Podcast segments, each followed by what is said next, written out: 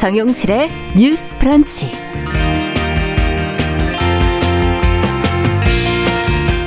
안녕하십니까 정용실입니다. 쓰레기로 가득 찬 비위생적인 집에서 아이를 키운 엄마 처벌을 받아야 할까요? 경찰은 선처를 하기로 했습니다. 엄마는 혼자서 힘들게 아이를 책임을 지다 너무 지쳐서 집안을 돌보지 못했다고 하는데요. 처벌보다 지원이 필요한 건 당연하고 엄마에게도 돌봄이 필요한 건 아닐까요? 네, 직장 동료나 상사와 이 메신저로 대화를 할 때 프로필 사진 때문에 불편하다는 분들이 많습니다. 이런 불편함을 없애기 위해 프로필을 여러 개 만들 수 있는 기능을 내년 초쯤에 사용할 수 있게 된다고 하는데요. 자, 그러면 마음이 과연 편해질까요? 네, 국가 기후 환경 회의가 어제 기후 변화 문제를 해결하기 위한 중장기 정책을 제안을 했습니다. 어떤 내용이 담겨 있는지 어, 저희가 잠시 뒤에 살펴보도록 하겠습니다. 11월 24일 화요일 정용실의 뉴스 브런치 문을 엽니다.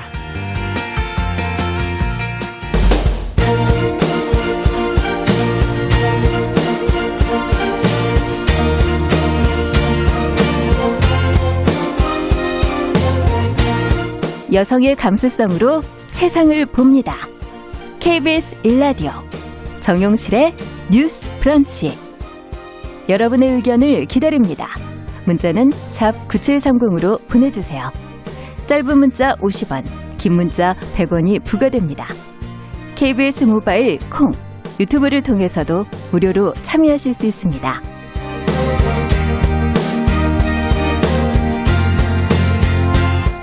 네, 정용실의 뉴스 브런치 항상 여러분들과 함께 하고 있습니다. 오늘도 유튜브로 450명 정도 들어오셨고요. 미무스와님, 스카, 써니스카이님, 제이철님 이렇게 들어오셨습니다. 또 다른 곳으로는 여여님, 아카시즈님, 조혜숙님, 김현옥님, 남기숙님, 어, 유성환님 이렇게 2746번님 들어오셨네요. 감사합니다.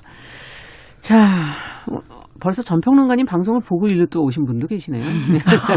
아침에 뭘 하셨어요? 어, 예, 네. 제가 다른 방송 출연했는데 보셨군요. 감사합니다. 네. 아, 브라우스를 봤다고 타 방송에서 아, 오늘 입고 나오셨었죠? 네네. 이렇게 예리한 그 청취자분들이 많다는 걸 기억하십시오. 자, 뉴스픽 오늘 문 열겠습니다. 더 공감 여성정치연구소 송문희 박사님 안녕하세요. 네, 안녕하세요. 네, 전혜연 사평론가 안녕하십니까? 제가 오늘 굉장히 긴장하게 네. 됩니다. 안녕하세요. 다 알고 있습니다. 자, 오늘 첫 번째 뉴스는 저희가 지금 계속해서 어, 내용을 다루고 있는 부분이죠. 중대재해기업 처벌법 처리와 관련해서 어, 지금 정의당이 더불어민주당이 발의한 안에 대해서 반대를 한다는 입장을 밝혔어요. 50인 미만 사업장에 이법 적용하는 거에 있어서 유예 기간을 두는 부분에 대해서 특히 얘기를 했는데요. 관련 내용을 저희가 좀 정리해 보면서 과연 이 문제는 어떻게 바라봐야 될지 생각해 보도록 하겠습니다. 중대재해기업처벌법이라는 것은 우리가 왜 사업장의 안전관리 부실 문제나 이러서 노동자가 사망하는 경우에 네. 어느 정도까지 처벌할 수 있는지를 강화하는 내용인데요. 기업의 안전관리 책임을 물어서 중요한 것은 경영자에 대한 형사처벌을 강화하고 징벌적 손해배상을 추가하는 취지의 법안입니다. 네. 자 그런데 정의당의 경우에는 이것이 당론으로 발의된 법안입니다. 음. 정의당 안에서는 이견이 없다. 즉 정의당 의원들은 모두 이 법안에 대해서 찬성한다 라고 해석을 할 수 있겠죠. 예. 정의당의 총선 이후 내놓은 1호 법안이기도 그렇죠. 해요. 주요 내용을 다시 말씀드리자면 대상이 모든 사업장이 음. 되고 사망 시 처벌 수위는 3년 이상 징역 10억 원 이하의 벌금이 되고요. 징벌적 손해배상액은 손해액의 3배에서 10배까지로 되어 있습니다. 음. 자, 정의당의 경우에는 당론으로 발의가 되는데 네. 더불어민주당의 경우에는 아직 이것이 당론으로 채택된 상황은 아닙니다. 음. 정확하게 말하자면 이낙연 대표의 경우에는 이런 법의 취지에 대해서 매우 공감한다는 발언은 했었지만 이것이 지금 당 차원에서 이것이 우리 당의 입장이라는 법안은 나와 있지 않고요. 음. 다만 언론에서 민주당 의원들이 낸 법안이 비교적 민주당의 입장을 담은 것으로 음. 해석을 하고 있습니다. 자, 민주당에서 최근에 낸 의원들이 낸 법안도 여러 개인데 박주민 민주당 의원이 대표 발의한 안이 있고요. 장철민 의원이 대표 발의한 안이 있습니다. 네. 그런데 일단 박주민 의원이 낸 법안부터 지금 살펴보면 제가 아까 말씀드렸듯이 대상이라던가 사망 시 처벌 수위라던가 징벌적 손해배상액이 법안에 들어가 있잖아요. 네. 지금 박주민 의원이 낸 안을 보면 50인 미만 사업장은 4년 유예한다라는 대상이 지금 음. 규정이 되어 있어요. 예. 그 2년 이상 징역, 5억 원 이상의 벌금, 그리고 징벌적 손해배상액은 손해액의 5배 이상입니다. 음. 그런데 이제 정의당에서 민주당이 낸 안에 대해서 문제 제기를 한 내용은 대상에 대한 겁니다. 네. 그러니까 예를 들면 이제 뭐 사망 시 처벌 수위나 징벌적 손해 배상액은 보통 음. 상임위에서 이제 경론을 벌이면서 조정이 되기도 그렇죠. 하고 하는데 이 대상은 굉장히 예민한 부분이죠. 음. 어, 지금 민주당 같은 경우에는 52 미만 사업장을 4년 유예하는 것에 대해서 이게 당장 이렇게 됐을 경우에는 50인 미만인 보통 작은 사업장이라고 하는데 너무 좀 급하지 않겠느냐. 음. 뭐 중소 중견기업 입장도 좀 들어봐야 된다라는 아마 해석이 나오고 있는 것 같은데 정의당의 입장에서는 우리나라 중대재해 사고의 85%가 50인 미만 사업장에서 일어난다. 네. 그렇다면은 네. 이게 사실상 법이 제대로 적용되는 것이 아니지 않느냐는 주장을 음. 하고 있습니다. 어쨌든 양쪽이 지금 어, 입장이 다른데요. 이 법안의 어떤 취지에 대해서는 어, 국민의힘의 김종인 대표도 발언한 바 있습니다. 네. 그러나 국민의힘 경우 같은 경우에도 이것을 뭐 당론으로 채택한다던가 어떻게 처리해야 된다는 뚜렷한 당 차원의 입장은 나온 적이 음. 없습니다. 그래서 앞으로 이 법안이 국회에서 어떻게 처리될지가 또 관심으로 떠오르고 있습니다. 네. 지금 이제 얘기를 들어보니까 각 당의 의견도 조금씩은 다른 것 같고 노동계하고 또 기업 쪽, 특히 중소기업 쪽의 입장이 음. 달라서 자, 과연 어떻게 결론이 날 것인가 궁금하기도 하고요. 지금 이 유예 기간을 두는 부분에 대해서 두 분은 또 어떻게 생각을 하시는지 입장을 좀 들어보고 싶네요. 그 4년의 음, 유예 기간이라는 거는 음. 실제로는 그러면은 4년 동안에 이런 사고가 나는 거를 어떻게 할 것인가 예. 한번 질문을 던져 본다면 유예 기간이라고 읽고 방치라고 읽을 수 있겠습니다. 음. 그렇기 때문에 4년의 유예 기간은 너무 길다. 음. 당장 어떤 뭐 소규모 사업장에서 이런 기준을 세우기가 힘든 부분이 있다면은 유예 기간을 아주 짧게 만든다든지 네. 그 동안에 뭔가 지원할 수 있는 대책을 마련한다든지 이런 식으로 가야지 4년의 유예 기간을 둔다는 거는 너무 길다. 음. 또두 번째는 그렇다고 해서 더불어민주당에서 이걸 뭐 꼭 당론으로 정하느냐 안, 안 하느냐는 의지의 문제겠습니다만 더불어민주당에서 일단 공식적으로 이번 올해 안에는 좀 힘들지 않겠나 이런 뉘앙스를 보이고 있는 것은 네. 좀 걱정이 된다. 지금 산업안전보건법 개정과 중대재해기업처벌법 제정 사이에서 좀 갈팡질팡하고 있는 듯한 음. 모습이에요. 예를 들어서 장철민 더불어민주당 의원의 그 산안법 개정안을 보면 예. 제가 굉장히 눈길이 가는 것이 이 동시에 또는 1년 안에 3명 이상 노동자가 사망했을 때 100억 이하의 과징금을 부과하는 음. 이런 법안인데 그렇다면은 한 번에 3명이 동시에 죽거나 아니면 1년 안에 3명이 죽어야 100억 이하의 가징금이 부과되는 거죠. 음. 이거는 우리가 중대재해기업처벌법의 취지 자체가 죽지 않고 일해야 할 수 있는 그렇죠. 나라를 만들자 이건데 음. 여기에 대한 의지가 많이 부족한 게 아닌가. 결국은 의지의 문제라고 보거든요. 그러니까 뭐 기업이나 경제계의 우려도 물론 있습니다. 뭐 지금 한 30개 경제단체가 어떤 얘기를 하고 있냐면 음. 사고 대부분이 사실은 복합적 원인으로 나타나는데 그 책임을 사업주와 원청에게 과도하게 주는 거 아니냐 음. 이런 얘기를 하고 중소기업은 뭐 재무구조나 시설이나 인적 한계가 크기 때문에 만약에 이렇게 이 법이 제정되면은 기업 존립 자체가 위험해진다 이런 얘기를 하는데 거꾸로 얘기를 해보면 이 노동자의 안전을 보장하지 못할 정도의 소규모 사업체라면은 기업을 하면 안 되는 겁니다. 이걸 안전 문제를 기업의 이윤과 노동자의 생존권 부분에서 어디에다 우선순위를 음. 두느냐를 볼 수 있는 부분이기 때문에 네. 걱정이 네. 된다. 또 하나는 정의당의 강은미 의원이 이제 발의한 법 중에 예. 하나 좀 문제가 될 수 있다고 보여지는 게 공무원의 처벌이 들어가 있어요. 음. 지난번에 한번 말씀드렸습니다만 이런 어떤 건축 관련해서 건설 관련해서 인허가권이나 예. 이뭐 감독 의무를 갖고 있는 공무원들이 쭉 있지 않습니까? 그렇죠. 이런 공무원도 사실은 다 연계가 되어 있는 것이죠. 이런 안전 사고에 대해서 그런데 문제는 법이 이렇게 되어 있어요. 기관의 장 또는 상급자가 직무를 게을리하거나 의무를 위반해서 뭐 이런 사망 사고가 났을 때 음. 1년 이상 15년 이하 징역이라든가 3천만 원 이상 3억 이하의 벌금 뭐 이런 식으로 음. 되어 있는데 첫 번째는 처벌 수위가 너무 과도한 거 아니냐. 네. 그두 번째는 처벌 대상이 명확해야 되는데 여기에 법령의 상급자라고 하면은 어느 정도가 상급자인가. 음. 공무원을 처벌할 때 그리고 중대 재해에 이르게 하는데 기여했다. 어느 정도를 기여라고 볼 수 있는가. 이런 부분에 대해서 명확한 어떤 장치를 마련해야 법적 명확성을 통과할 수 있기 때문에 음. 그걸 좀 보완을 하면 어떻겠는가 이런 생각이 드는 겁니다. 네. 어떻게 보십니까? 일단 보통 공무원 음. 조직에서 상급자를 하면요. 그 결제를 누가 했는지가 다 전자문서에 나와 음. 있습니다. 그래서 그거는 아마 상임위 최 종 결제자 그렇죠. 최종 결제자로 보는 예, 거죠. 예. 예. 그 보통 이제 우리가 뭐 8급 9급 공무원이 결제 라인에 있지는 음. 않아요. 그래서 아마 전자문서라든가 이런 게 워낙 잘 되어 있습니다. 음. 일반인들이 볼 수 있는 문서가 있고 보안 문제 때문에 없는 문서가 음. 있는데 그런 건 이제 상임위에서 좀 보완해야 될 문제라고 보고요. 음.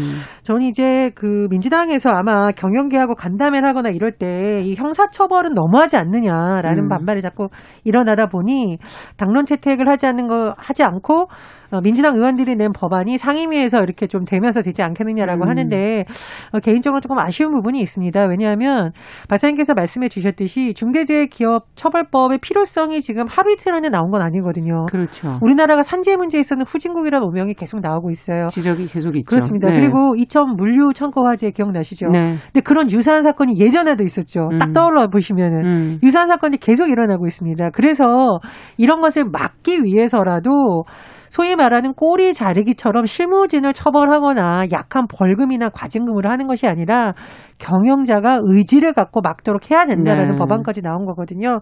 그래서 노동계가 이렇게 주장하는 데는 일리가 있기 때문에 조금 더 목소리를 들어야 된다 이렇게 생각을 하고요. 우리나라 지금 이제 노동자 산재 사망 수가 어떤 통계냐에 따라서 좀 뭐 달라집니다만 네. 디테일하게는 연간 2천 명 수준이라고 하거든요. 그러니까 상당히 많아요. 예. 이거는 인재잖아요. 네. 자연적인 뭐 지진, 홍수, 태풍이 아니지 않습니까? 막을 수 있는 거라는 음. 거거든요. 그런 점에서 이것은 그냥 법안이 아니라 국민의 생명과 안전이 정말 직결된 음. 법안이라고 말씀을 드리고 싶습니다. 그래서 어, 정의당에서 어쨌든 당론 채택을 했는데 민주당에서도 음. 좀당 차원에서 의원총회나 이런 데서 논의를 했으면 하고요. 어, 지도부 음. 차원에서도 이 문제를 놓지 않았으면 하고 네. 중요한 것은 국민의힘에서도 김종인 비대위원장은 아마 이 법안에 굉장히 관심이 많은 것 같은데 네. 또 일부 의원들의 언론 인터뷰를 보면 생각이 좀 다른 것 같습니다. 그래서 국민의힘에서도 약자와의 동행을 강조하고 있는 만큼 어, 그렇죠. 산업 현장에서의 안전 문제에 음. 대해서는 당 차원의 의원총회를 통해서 한번 경론을 음. 벌이더라도 의견을 모아보는 게 좋겠다고 생각합니다. 그 경영 책임자에 대해서 처벌을 강화하지 않는다면은 음. 어떤 경영자가 이런 부분에 의지를 가지고 할수 음. 있겠습니까? 우리가 김용균 씨 얘기를 또 하고 있는데 네. 김용균법을 만들었잖아요. 근데 거기에 어떤 것들이 안 들어갔냐면 경영 책임자에 대해서 형사 처벌을 하는 게 있었어요. 음. 하한선을 징역 1년 이상을 뒀던 겁니다. 그러니까 사업주의 책임을 강화하는 거죠. 예. 그런데 이게 경영계의 반대로 빠졌어요. 음. 그래서 만약에 지난번 뭐 이천 사고 같은 경우에도 기업주가 2천만 원의 벌금으로 그냥 넘어갔다. 이거는 기업이 이런 안전 조치를 할 수 있는 유인이 되지 않는 것이기 때문에 네. 이런 법이 들어간다면은 기업주나 기업이 더 안전 관리에 좀 책임을 느끼지 않겠나 해서 이 기업의 눈치를 보면서 이렇게 약간 누이 좋고 매부 좋고 이런 식으로 어정쩡하게 가는 거는 어, 더불어민주당이 지금 173석을 갖고 있지 않습니까? 공수처 문제는 연말까지 꼭 달성을 하겠다 이렇게 얘기를 하고 있는데 이런 똑같은 의지를 가지고 이 중요한 법, 적실한 법을 빨리 만들어줄 것을 좀 음. 요청을 합니다. 네. 자, 과연 또 어떻게 될지 저희 이제 계속 또 어, 관련 내용들을 살펴보도록 하겠습니다. 자, 두 번째 뉴스는 어, 쓰레기가 가득 찬 집에서 아이를 키운 엄마가 방임 혐의로 경찰 수사를 받았는데요. 형사 처벌은 이제 피하게 됐다는 보도가 지금 나와 있어요. 어떤 상황이었는지 경찰이 또 어떤 점을 참작했는지 예전에 이런 상황이었다면 어떤 처벌을 받았었는지도 저희가 같이 한번 생각해 보도록 하죠. 네. 서울의 강북 경찰서가 엄마를 아동 복지법상의 방임 혐의로 기소를 하려다가 아 그게 아니고 아동 보호 사건 의견으로 검찰에 송치했습니다. 네. 이게 이제 형사 재판으로 넘어갈지 안 넘어갈지는 검찰의 또 판단이 달려 있기 때문에 좀 지켜봐야 되겠습니다만 음. 사건 개요를 보면 택배 기사님이 집에 갔는데 예. 집이 쓰레기가 너무나 많은 거예요. 근데 그 속에 어린 아이가 있었다. 음. 그래서 아동 학대가 아닐까 하고 신고를 한 겁니다. 네. 근데 봤더니 경찰이 조사를 해봤더니 이 엄마는 그 남편의 가정 폭력 때문에 이혼을 하고 홀로 어린 아들을 키우고 있었던 거예요. 그래서 어, 이 엄마 자체가 몸과 마음이 많이 피폐해진 상태였다. 음. 그래서 그렇다면 이 아이를 뭐 이제 학대하거나 방임했는가 살펴봤더니 그럼에도 불구하고 뭐 학대는 없었고 음. 먹이고 입히는 양육 활동은 충분히 했다. 음. 그래서 경찰이 이제 이걸 보면서 어떻게 했느냐 임시 조치 명령을 받아가지고 일단 이 아이를 보호 시설에다가 맡겼습니다. 네. 맡기고 이 엄마와 아들을 분리한 다음에 엄마에게 반성과 개선 의지가 있는지를 봤는데 음. 엄마가 이 분리된 다음에 집을 치우고 또 반성도 하고 이런 식으로 했기 때문에 어, 법안에서 어떤 판단을 내릴지를 좀 지켜봐야 되는 상황입니다. 네. 자, 처벌보다는 이런 경우에는 좀 지원이 필요한 거 아니냐 하는 그런 지금 언론들의 목소리가 지금 계속 있는데요. 어떤 지원을 그러면 해야 한다는 것인지 지금 아이를 지금 보호시설에 지금 분리해 놓고 있다라고 얘기했는데 아이의 입장은 또 어떤 것인지, 어, 또 엄마의 입장은 어떤 것인지 자, 두 분은 어떻게 보시는지 한번 얘기를 들어보죠. 그러니까 엄마도 지금 본인을 돌볼 수 없을 정도로 심각하게 뭔가 마음이 지쳐 있는 상태고 음. 그러다 보니 아이도 이런 상태로 놓아져 있는 건데 저는 이제 이런 판단을 경찰이 전문가들과 면밀한 조사를 해서 내는지는 좀 봐야 된다고 생각을 합니다. 음. 왜냐하면 아이들의 방임이 이게 빈곤 가정의 경우에는 아 그럴 수도 있다라고 받아들여야 되는 경우가 가끔 있거든요. 예. 근데 아이들의 입장에서 보면 빈곤 가정이든 풍족한 가정이든 필요한 영양분을 제때 섭취해야 되고 적절한 쾌적한 환경에서 있어야 되고 또 혹시라도 가족이기 때문에 아동 폭력이 있었는데도 아이가 인식을 잘 못하는지에 대해서 좀 전문가들의 면밀한 음. 조사는 더 어, 후속적으로 예, 법원 판단이든 뭐든 필요하다고 보고요. 다만 이제 보도를 보면 이 엄마가 굉장히 혐의도 인정하고 집도 치우고 아동 보호 기관 교육을 받는다 음. 반성하겠다라고 했는데 그런 부분이 많이 참작된 것으로 보입니다. 그러나 저는 역시 이것도 좀 면밀히 봐야 된다라는 것이 그러니까 추적적으로 좀 누군가는 이걸 계속 봐야 된다라고 생각을 해요. 음. 그냥 이 한 번을 보고 결정하는 것이 아니라 아이들이 보통 부모의 잘못을 내서 이렇게 말하지 않는 경우가 그렇죠. 많습니다. 그래서 어릴 때일수록. 예, 방임이나 이런 것이 오랜 기간 잘 밝혀지지 않는 이유가 아이의 입장에서는 부모한테 심리적으로 의존하는 것이 굉장히 음. 크기 때문에 잘못하면은 모든 행위를 사랑으로 받아들인다는 거예요. 네. 그래서 저는 경찰의 이번 조치가 일부분 타당하지만 그냥 여기서 끊치는 것이 아니라 보다 면밀한 추적 관찰이라던가 대책이 필요하다 이렇게 생각을 합니다. 네. 그이 경우에는 어, 제가 볼 때는 뭐 케이스 따라 다르겠습니다. 비슷한 사례가 지난 7월에도 동대문에서 있었는데 똑같이 이런 쓰레기 더미에 아이가 있었는데요. 여기에는 엄마, 외할머니, 외삼촌 두 사람 다 있었어요. 음. 이 경우에는 이제 기소를 했습니다. 재판에 넘겨졌는데 이 사안과 좀 다르게 이 사안 같은 경우에는 이 엄마가 가정폭 력으로 이제 이혼을 했다. 이 사건을 보면 자세하게 좀 더 봐야 되겠습니다만 가정 폭력에 시달리는 여성들을 좀 면담을 한 적이 있었는데 음. 이분들의 공통적인 좀 증세 중에 하나가 약간 그 외상 후 스트레스 장애 증세도 보이고요. 네. 심한 우울증이 있습니다. 네. 그리고 또, 또 하나 특징이 무기력증이 있습니다. 음. 무기력증. 이 무기력증이라는 게 어떻게 아이가 있는 집에 쓰레기를 저렇게 방치를 할 수 있어 하지만 이 무기력증 때문에 아무것도 못하는 그런 상태가 음. 될 수도 있는 것이라 이 엄마부터 먼저 어, 좀 돌보고 치료를 필요하군요. 하는 이런 게 예. 필요하지 않나 싶은데 지금 아동 학대 범죄 처벌 등에 관한 특례법의 그 보호 처분을 보면요.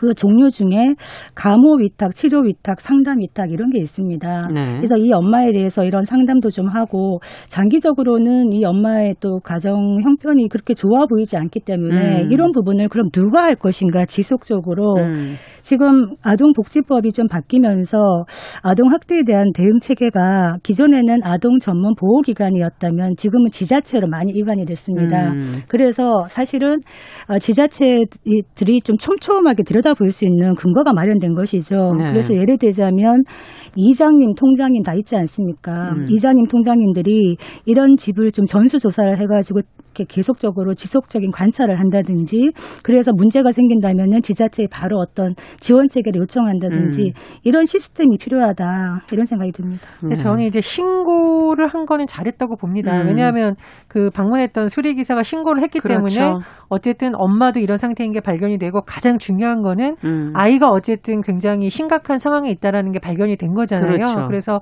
아동학대나 가정폭력을 막는 중요한 수단 중에 하나가 주변인들의 감시와 관심이라고 합니다. 네. 근데 우리나라 문화에서 남의 집 가정사에 끼어드는 게 아니다라는 문화가 있어서 보고도 망설이는 분들이 많다고 음. 하거든요. 근데 제가 보기에는 이거는 아동이 있는 경우에는 특히 그렇습니다. 네. 많이 관심을 가져주셔야 되고 그리고 음. 징후들이 많이 나타난다고 그래요. 아이들 같은 경우는 네. 그래서 주변 이웃들의 관심이 더 큰 어떤 문제를 막는데 굉장히 네. 중요하다. 이번 사건도 저는 오히려 그런 점에서 또 주목하는 음. 바가 있었습니다. 네. 이게 아동 학대는 아니고 이제 아동 방임에 해당되는 부분이긴 한데 좀더 음. 심각한 거는 아동 학대 속에 방임도 들어가겠죠. 네. 그런데 실제로 아동 학대 사건을 처리할 때 음. 기본적으로 아동복지법이 원 가정의 보호 원 원칙을 갖고 있기 때문에 음. 문제가 있음에도 불구하고 그리고 그 문제가 고쳐지지 않음에도 불구하고 가정으로 자꾸 돌려보내요. 음.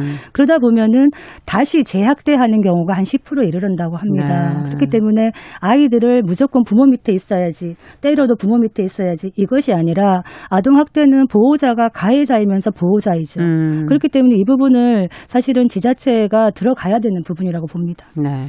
앞서 얘기해 주신 것처럼 처벌보다는 지원이 그럼 지원에서는 또 특히 일시적인 지원보다는 근, 근원적으로 독립할 수 있는 방법을 같이 좀 찾아보는 게 중요할 것 같네요.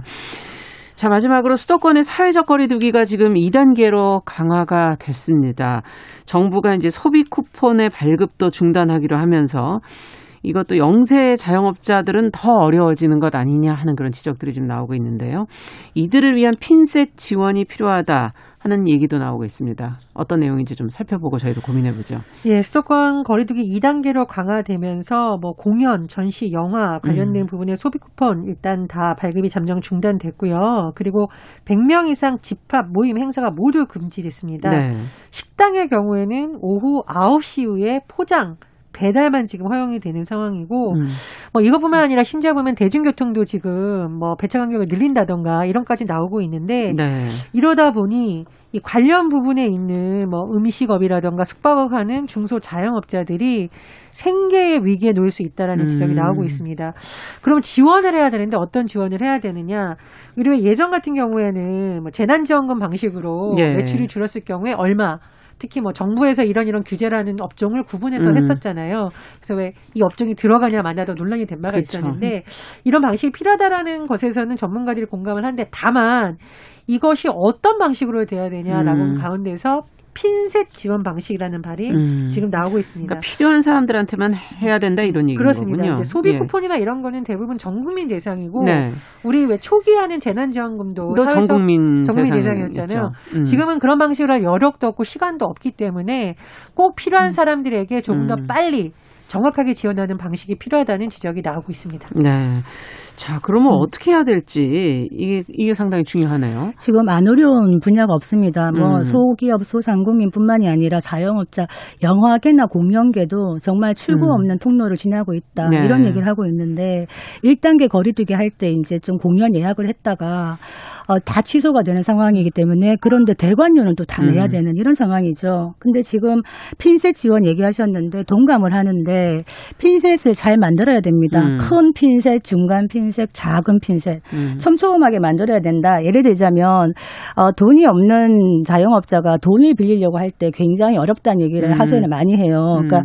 신용도라든가 이런 얘기를 많이 하는데 지금 다 신용도가 많이 안 좋은 상태인데 그럴수록 네. 돈을 빌리기가 어렵지 않습니까? 네. 이럴 때 대출을 좀 더 편안하게 해준다든지 세금을 좀 늦게 낼 수 있게 해준다든지 음.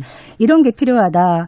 그래서 하나 좀 생각이 난 게 지금 면세점이나 항공업계가 많이 힘들다 보니까 정부에서 어떤 그거를 음. 허용을 해줬냐. 관광 비행 그래가지고 착륙을 하지 않는 비행을 허용하는 거예요. 음. 그러면서 비행기 안에서 그냥 돌면서 왔다 갔다 하는데 그 안에서 면세품을 살 수 있는 겁니다. 음. 그러면 조금 숨통이 트이겠죠. 이런 식으로 각 분야에 맞는 대책들을 촘촘하게 만드는 것도 필요하다. 그런데 또 만약에 돈을 계속 이제 좀 취약계층에 돈을 준다 준다 하면 어떤 문제가 있냐.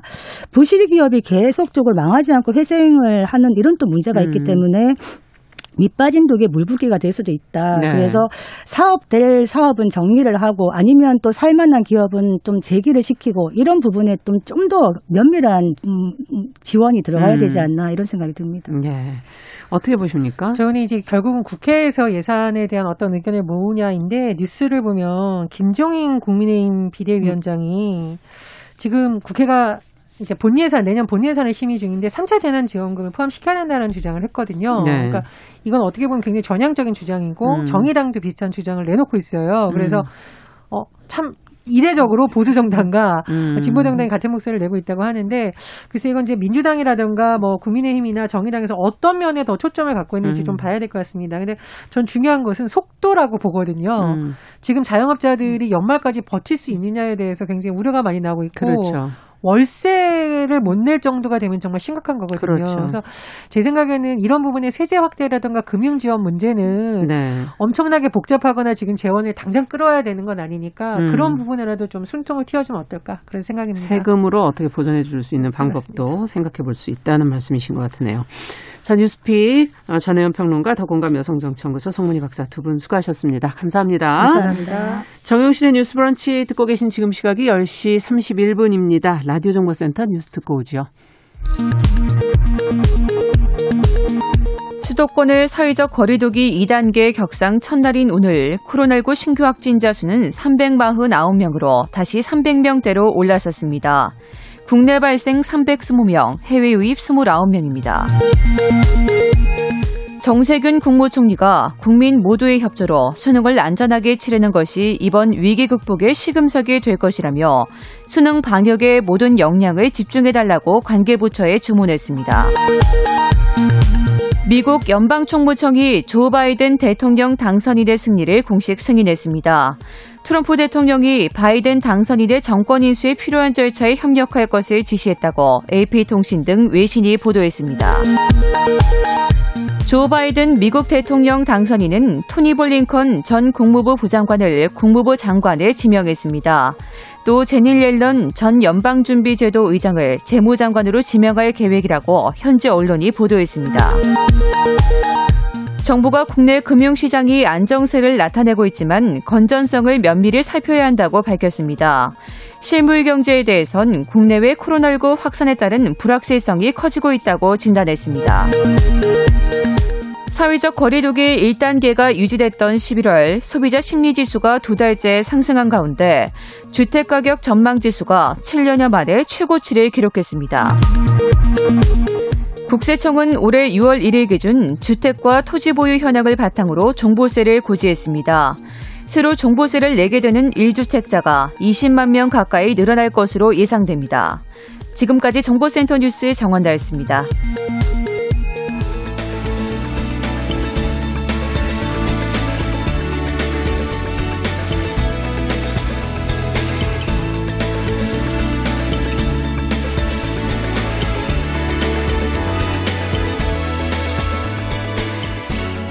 세상을 보는 따뜻한 시선.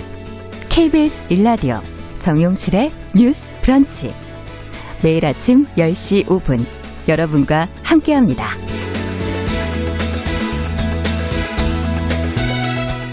네, 정용실의 뉴스 브런치 듣고 계신 지금 시각 10시 33분입니다. 아, 이번에는 시인의 시선으로 뉴스와 세상을 좀 다르게 보도록 하죠. 시시한가. 오늘도 신민아 시인 자리해 주셨습니다. 어서 오십시오. 안녕하세요. 어, 오늘은 또 어떤 뉴스를 가져오셨을까? 고르시는 아니, 것부터 남달라서. 아, 이거 뭐 기사는 사실 골라주시기도 하니까요. 그 국민 메신저로 통하는 노란색 메신저 있습니다. 네. 예, 그거 아시죠? 네. 이미 많은 분들이 사용하고 계실 텐데요. 음. 프로필 사진이 공사 구분 없이 많은 사람들에게 사생활에 노출되는 게 좀 부담스럽다. 아. 뭐 이런 생각하시는 분들도 뭐 한 번쯤 있었겠죠. 네. 예, 근데 내년에는 이런 부담을 좀 덜 수 있게 될 것. 것 같습니다. 왜냐면요. 대화 상대에 따라서 프로필을 다르게 보여주는 멀티 프로필 기능이 나오기 때문인데요. 음. 그동안 메신저상의 공사 구별이 어렵다면서 개선해달라는 이용자들의 요청이 좀 많았대요. 그랬군요. 그래서 업체에서도 고민을 했고요. 그래서 이용자가 프로필을 여러 개 만들어서 음. 상대에 따라서 자유롭게 공개할 수 있도록 하고요. 공개 수준도 선택할 수 있는 기능을 만들게 됐다고 합니다. 음. 그러니까 이용자가 직장이나 친구, 가족, 다양한 관계에 따라서 노출되는 사진이 다르도록 프로필 1, 2, 3, 뭐 이런 식으로 아, 여러 개를 설정할 아, 수 있다는 거죠. 그리고 저는 또, 예, 프로필 사진에 자격을 등록을 하고 네. 이걸 다른 사람이 검색할 수 있도록 하는 인물 검색 기능도 추가가 된다고 하네요. 인물 검색 기능. 예, 그래서 아. 당장 사용할 수 있는 건 아니고요. 예. 아마도 내년 초에 음. 테스트를 거쳐서 사용할 수 있다고 합니다. 네, 근데 이게 이제 전화번호를 예. 입력을 하면 여기 이 메신저에 이제 연동이 예. 되기 때문에 자동스럽게 자동적으로 그러니까 거기 프로필 사진 올릴 때 이제 그냥 가족이 본다고 생각하거나 친구들이 본다고 생각하고 이제 올리는 경우들이 있잖아요. 맞습니다. 그러면 나중에 좀 불편해지기도 하고 예. 그래서 어 그냥 안 올리는 게 속편하다 이러는 분도 있어요. 사진 아예 안 올리시는 분들도 있고. 그쪽이시지 않나요? 아 저는 올리긴 해요. 어 그러세요? 네. 네. 근데 신민아 씨는 어느 쪽이세요? 저는 사실 그거 고민해서 바꾸는 시간에 고양이랑 5분 더 자자. 사실 기능이 개인적으로는 단순하고 좀 직관적인 게 좋습니다. 맞아요. 근데 그래도 투잡을 하시거나 음. 아니면 뭐 공사 구분을 확실히 하고 싶은 분들은 유용하실 음. 것 같아요. 어떠세요? 예. 이 프로필 사진을 상대에 따라 네. 다르게 선택할 수 있다. 그런 네. 기능을 이제 쓸 수 있다. 그러면 누구누구를 어떻게 나누시겠어요? 아, 어떻게 사용하시겠어요? 그게 참 이런 고민거리를 오히려 편리하자고 주는데 저는 왜 이렇게 물론 개발자분들이 참 야근하면서 만드신 거겠지만요. 근데 약간은 좀 음. 의아한 게 있었는데 네. 비슷한 댓글이 있었어요. 어. 세개 정도. 어떤? 첫 번째는 전화번호를 저장을 하면 예. 우리가 그 자동으로 친구 추천이 뜨잖아요. 예.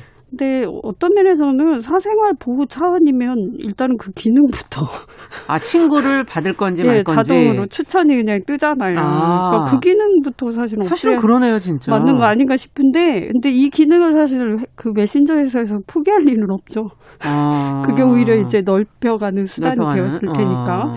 그리고 또 두 번째는 제가 프로필 상대에 따라서 사진을 각각 다르게 설정을 했을 때 네.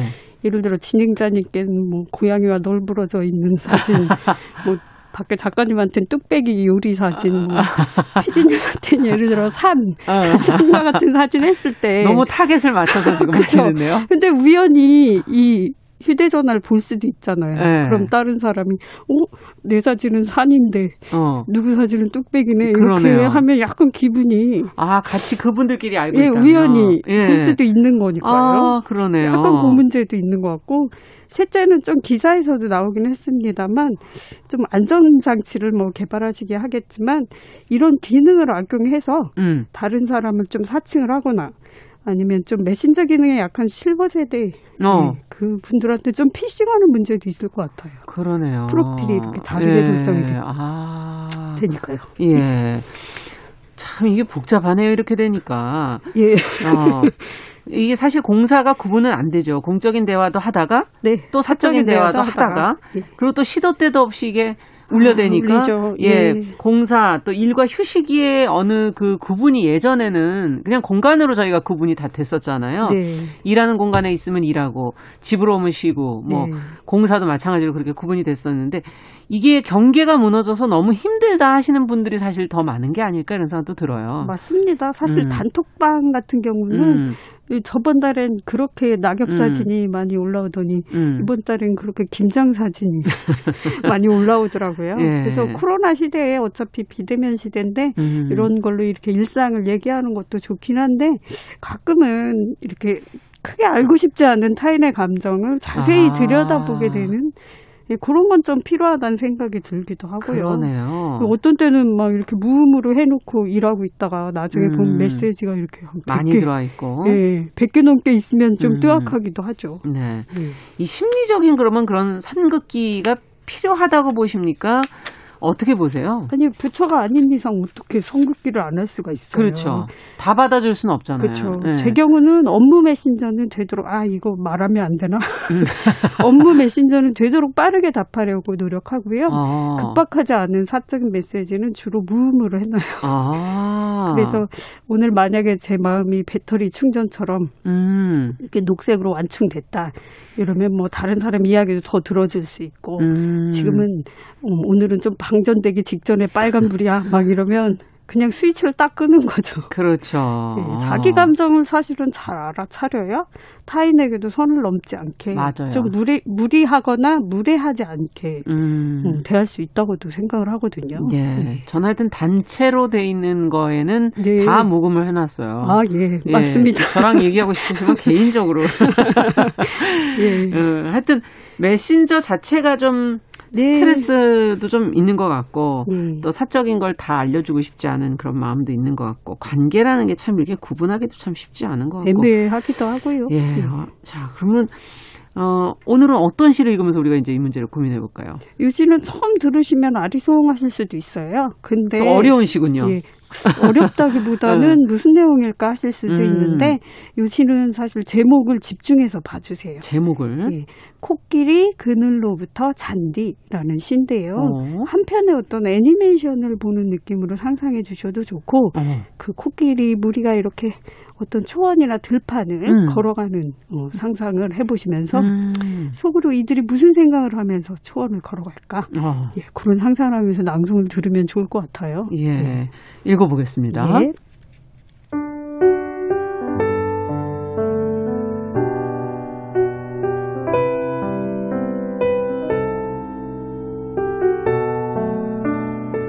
코끼리 그늘로부터 잔디 이제니 코끼리는 간다. 들판을 지나 늪지대를 건너 왔던 곳을 향해 줄줄이 줄을 지어 가만 가만 가다 보면 잔디도 밝겠지. 어두워졌다가 밝아졌다가 발 아래 잔디도 그늘이 되겠지. 미안합니다. 미안합니다. 괜찮습니다. 괜찮습니다. 속으로 속으로 혼잣말을 하면서 나아갔다가 되돌아 갔다가 코끼리는 간다.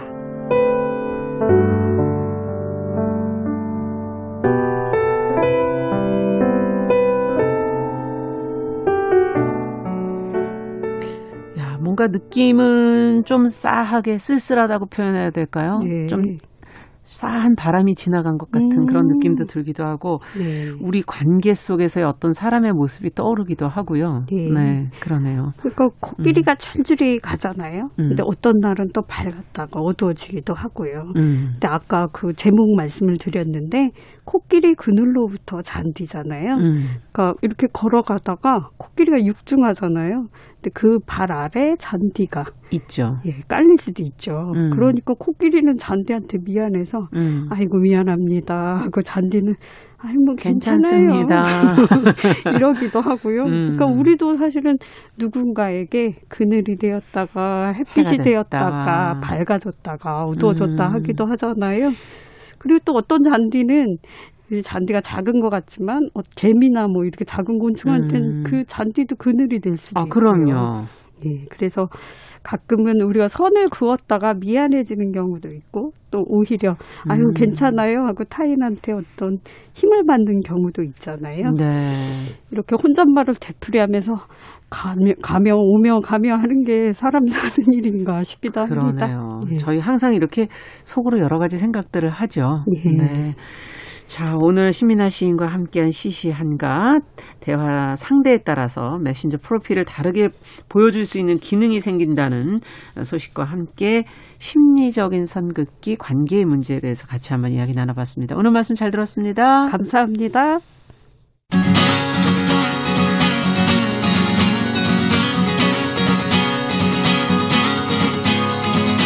함께 가면 길이 됩니다.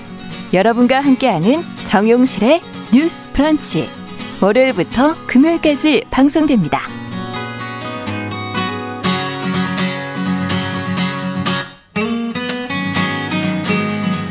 네, 기후변화 문제를 저희가 집 짚어보는 그런 시간입니다. 환경하자 생존하자. 오늘도 그린피스 서울사무소 김지석 전문위원 전화 연결돼 있습니다. 안녕하십니까? 네, 안녕하세요. 네, 어제 지금 국가 기후환경회의에서 미세먼지 기후변화 문제를 해결하기 위해 중장기 국민정책 제안을 발표를 했는데 그 내용부터 좀 저희가 살펴보고 갈까요? 네, 어제 되게 중요한 그 정책 제안이 있었는데요. 네. 그 전에 또 하나만 또 음, 얘기하시고 가시죠. 예. 네, 네. 그 올해 쌀 생산량이 1968년에 320만 톤이 나온 이래로 네. 가장 적은 양이 지금 어, 생산됐습니다. 음. 그 올해 그 긴 장마가 있었잖아요. 맞아요. 예, 그래서 아무래도 그 막 곡식이 여물어야 되는 시기에 햇빛도 안 나다 보니까 음. 생산량이 한 매년 줄긴 했어요. 네. 그 농지가 줄어들어가지고 근데 이제 올해 같은 경우는 이제 비자발적으로 이렇게 한, 한 6%가 줄어버려서, 아. 예, 밥쌀은 쓰는 분 한 290만 톤이라서 뭐 음. 여유는 있는데, 네. 비축해 놓은 것도 있고요. 그렇죠. 근데, 근데 이게 이제 그 기후가 이렇게 좀 안 좋은 방향 계속 바뀌고 불안정해지면은 음, 이런 식으로 이렇게 있겠네요. 네, 이게 오는 게 이제 좀 현실화 된 거죠. 음. 뭐 저는 모르고 있었지만은 뭐 고구마 같이 한 45% 오르고 네. 감자는 한 60% 오르고요. 네. 작년 대비에. 그래서 음. 이게 그러니까 저희가 뭐 이제 처음 왜 부재로 생존하자 했지 않습니까? 그렇죠. 네. 네, 그러니까 어제 발표된 그런 그 정책 제안 같은 경우도 이렇게 뭐 이렇게 불편함을 주자 시민들 생활에 음. 아니면은 시민들의 뭐 이런 전기 요금을 뭐 이렇게 음. 좀 올려서 뭐 괴롭히자 이런 게 아니라 우리가 네, 생존에 필요한 네. 네. 네, 그런 이게 식량이 나오게 하기 위한 음. 네, 그런 거라는 점을 좀 미리 깔아놓고 음. 어제 발표된 그 정책의 어떤 의미인가를 좀 한번 예. 생각해 봐야겠네요. 네. 네. 생각하면서 한번 제가 말씀을 드려볼게요. 네. 예. 이게 언론에서는 이제 뭐 헤드라인을 이렇게 뽑은 경우가 있더라고요. 경유값이랑 휘발유값이랑 똑같이 만든다. 음. 뭐 이렇게 나갔는데 이거는 그 발표된 정책의 굉장히 일부분이에요. 그러니까 음. 그분이 좀 특징적이긴 하지만은 뭐 그거는 상당히 일부고 어 예 그래서 이게 한 반기문 사무총장께서 이제 유엔 사무총장 하시면서 파리 기후 변화 협약이 될 때 그 최고 책임자셨거든요. 예. 그러니까 예 사실 그래서 이제 그 저도 한국에 기분이 오실 때 뭔가 이런 쪽으로 기여하시길 이제 바랬는데 어제 이제 발표하셨어요. 한 음. 1년 동안 준비해가지고 뭐 한 500명의 국민도 참여하고 그래서 음. 근데 예, 이제 정책을 말씀드리자면 어 일단은 이제 이게 만들어질 때 국가기후환경위원회가 이제 미세먼지 문제를 다루려고 이렇게 비중 있게 다루기 시작했어요. 왜냐하면 네. 그것도 상당히 심각한 문제잖아요. 그렇죠. 그래서 네네. 그래서 일단 2030년까지 지금 우리가 왜 미세먼지 보통 그러면은 어 뭐 괜찮은가 하지만 음. 좀 뿌옇잖아요. 그게 네. 그 보통의 사실 안전한 수준은 아니거든요. 예, 그 음. 세계 보건기구에서는 이제 연구에 연구를 거친 결과 안전한 수치는 없다. 음. 그냥 없는 게 제일 좋다. 근데 이제 50은 사실은 음. 예, 50은 사실 그 계속 노출되면은 좋지 않아요, 사실은. 그래가지고 음. 일단 2030년까지 15까지 줄이겠다. 네. 예, 어, 이거면은 뭐 굉장히 깨끗하게 만들겠다는 거고 그 다음에 그러다 보니까 이제 경유차가 아무래도 이제 미세먼지가 나오거나 미세먼지 유발 물질이 나오는데 네. 예, 가격이 싸잖아요. 우리나라에서는 예. 경유가 그래서 이제 또 뭐 더 멀리 가기도 하고 연비가 더 좋은 경우도 있고 그래가지고 아 근데 이렇게 더 가지고는 이제 제가 가끔 말씀드렸던 이게 그렇죠. 더 싼데 음. 안 좋으니까 쓰지 말라고 캠페인하면 의미가 없죠. 예, 자꾸 그쪽으로 네. 갈 수밖에 없거든요. 웬만하면 그러니까 네. 아예 가격을 음. 휘발유랑 똑같이 만들어서 아, 싸니까 경유를 쓰자라고는 안 가게 만드는 거를 예, 하겠다. 예, 이렇게 하는 게 좋겠다라고 제안을 해갖고 참고로 해외에서는 사실은 경유가 더 비쌉니다. 네. 예, 우리나라가 조금 특이하게 좀 많이 싼 편이고요. 예. 네. 예, 그리고 어 그다음에 뭐 중국하고는 이제 뭐 이렇게 질문이 나왔을 때 이게 무슨 묘수는 없다. 예. 네, 계속 정보 공유하고 음. 계속 우리 갇힌 공기를 마시는 이 뭐 호흡권이라는 어, 그런 표현을 어, 썼더라고요. 네. 호흡권이니까 우리 서로 노력하고 좀 서로 줄이자. 음. 네, 좀 협조하자 이렇게 이제 하는 그렇죠. 걸로 하고 어 이제 지금까지는 이제 미세먼지를 전담한 그런 국가 기구나 이런 거 딱히 없었어요. 그래서 네. 이제 그거를 아예 만들어서 만들자. 예, 좀 제대로 하자라는 그런 네. 어, 그런 미세먼지 관련해서는 네. 중국하고의 협력이 상당히 중요하죠. 예. 아, 중요합니다. 네, 네. 네. 그러면 기후 변화 관련 정책은 어떤 게 나왔습니까?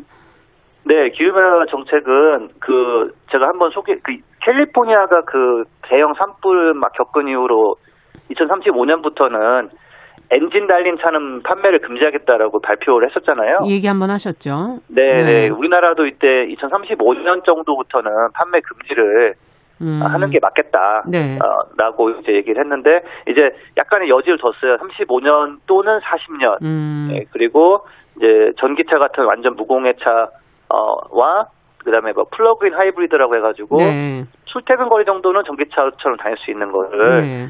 이제 허용하자고 했는데, 근데 이제 이건 이거는 이제 어 괜찮은 제안이지만 동시에 지금 유럽에서 그 플러그인 하이브리드라는 자동차가 그 실험실에서는 어 굉장히 어 이렇게 이렇게 쓰면 굉장히 친환경이네라고 했는데 실제로 쓰는 거를 테스트해 보니까 네.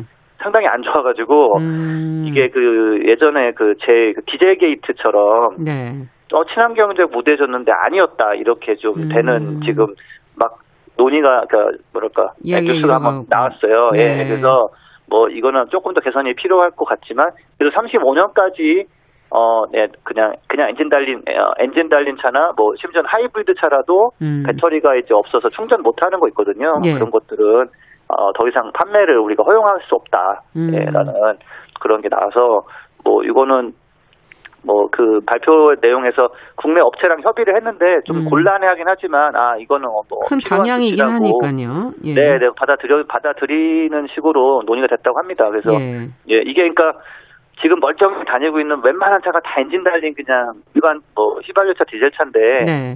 예, 그 우리가 이렇게 보고 있는 물건들이 요 자동차들이 이제는 음. 판매 금지 품목이 어 되는 걸로 이제 어 가기 시작했고요. 예, 다음으로 그다음에 음. 네, 그다음 이거는 사실 미세먼지랑도 관계가 있는 건데 석탄 발전소가 네. 아무리 뭐 필터를 달고 예전보다는 나아졌다고 하지만 어 미세먼지도 많이 나오지만 더 사실 큰 문제는 그 이산화탄소 굉장히 많이 나거든요. 예. 예. 우리가 필요한 건 전기잖아요. 음. 예, 전기는 다른 방법으로 만들 수도 있고 그럴 경우는 온실가스를 석탄 발전소 대비 뭐 뭐한 20분의 1, 뭐, 음. 뭐 25분의 1까지 줄 수 있거든요. 네. 그러니까 예, 석탄 발전은 어그 좀 줄이긴 줄여야 되네요, 정도. 네. 네까지는 그러니까 사실 뭐 영국 같은 경우 2025년에 이제 전면 퇴출하는 걸로 음. 해서 가고 있고 어, 뭐, 2030년 뭐, 이 정도까지는 한다는 나라가 한 2, 30군데 돼요. 그러니까, 네. 뭐, 이것도 사실 우리가 굉장히 많이 쓰고 있는 거기 때문에, 이렇게 뭐, 그 좀 만만해 보이진 않지만, 어, 이거를 하지 않고서는 도저히 뭐, 넷제로나 뭐, 불가능하죠. 뭐 기후 변화 대응이 예, 불가능하거든요. 그래서, 음. 예, 이거를 이제 없애는 걸로. 어, 그걸 어, 대체할 만한 나왔습니다. 다른 에너지원들을 준비를 해놔야 되겠네요. 네, 그리고 예, 그 이거는 제가 이제 너무 여러 번 얘기했다고 조금 이제 어 어디 가서 는 얘기를 하니까 예, 음. 예, 태양광하고 풍력을 음. 잘 활용하는 방법을 찾는 거가 굉장히 이제 그게 핵심이고요. 음. 그 외의 것들은 뭐 여러 가지 시도를 해봤지만 잘 되지 않아서 네. 그러니까 이제 우리가 이제 어, 뭐 그런 걸 좀 받아들여야 되는 상황인 거죠. 그러니까 예. 어떻게 보면, 아, 이런 것들이 뭔가 거부감이 있었는데, 아, 이게 이제, 어, 우리가 같이 살아야 되는 시설이구나. 음. 예, 쌀 생산을 위해서라도 예, 음. 그렇고 그리고 이제 전기요금이 항상 또 좀 이슈가 되지 않습니까? 예. 이게 뭐, 그 저는 약간 좀 이해가 안 가는 게 전기요금 오르는 거 사실 통신비나 이런 거에 비하면 굉장히 적은데 네. 예 이게 사람 좀 이렇게 거부감이 굉장히 큰데 음. 어, 이게 아마 예전에 그 누진세 이런 것 맞아요. 때문에 누진제로 되어 있기 때문에 어느 구간을 넘어서면은 확 예. 늘어나거든요. 진짜 막 깜짝 놀랄 정도로 네. 막 비용이 늘어나죠. 너무 더워서 에어컨을 좀 켰더니 뭐 그렇죠. 20만 원 나오고 막 이러니까 네. 예 그래서 어 근데 이제 이거를 뭐 지금은 누진세가 없어졌잖아요. 그래서 음. 어 월 5만 그러니까 환경 비용을 좀 반영하겠다. 아 환경 비용. 예. 네네 환경 비용을 좀 반영해가지고 어그 그러니까 환경 오염시키는 그 에너지원에는 좀 비용을 부과해서 이제 음. 결국은 이제 줄이게 하는 거죠. 근데 네. 그 계산해 본 결과 한 1년에 어한 월 5만 원 정도 전기를 쓰는 곳은 1년에 770원을 낸다는 거예요. 음. 월 64원입니다. 네. 그다음에 2030년에는 그 좀 더좀 좀 늘려 가지고 이렇게 반영한 것도 늘려서 50% 정도 반영을 하면은 한 월 640원 정도를 음. 예, 부과한다는 건데 이제 이거에 대해서 사실 되게 그 정치인들 이런 분들 만나봐도 아, 전기요금 얘기 꺼내면 너무 음. 사람들이 싫어한다 네. 그래가지고 말을 못 꺼낸다 그러는데 네. 지금 생각해 보시면은 지금 우리가 마스크 쓰고 있죠 그 음. 번져가지고 아니면 네. 미세먼지 때문에 마스크 쓰죠 예, 그 다음에 공기청정기 집집마다 웬만한 집 하나씩 있죠.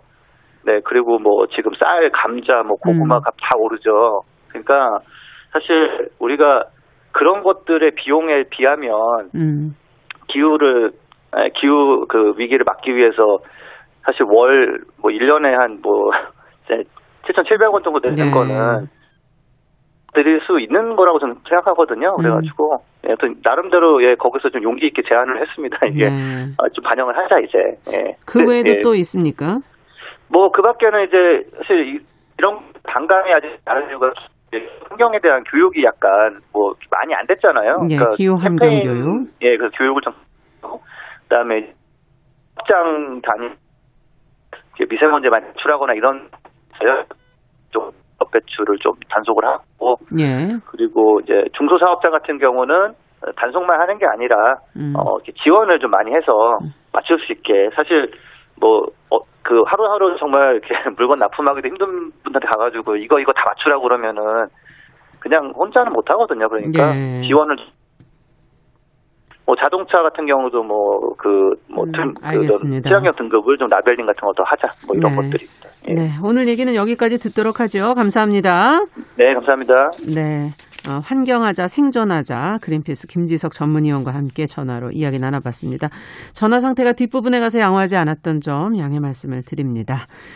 자, 정용실의 뉴스 브런치 화요일 순서 이제 마칠 시간이 됐네요. 저는 내일 오전 10시 5분에 다시 찾아뵙겠습니다. 감사합니다.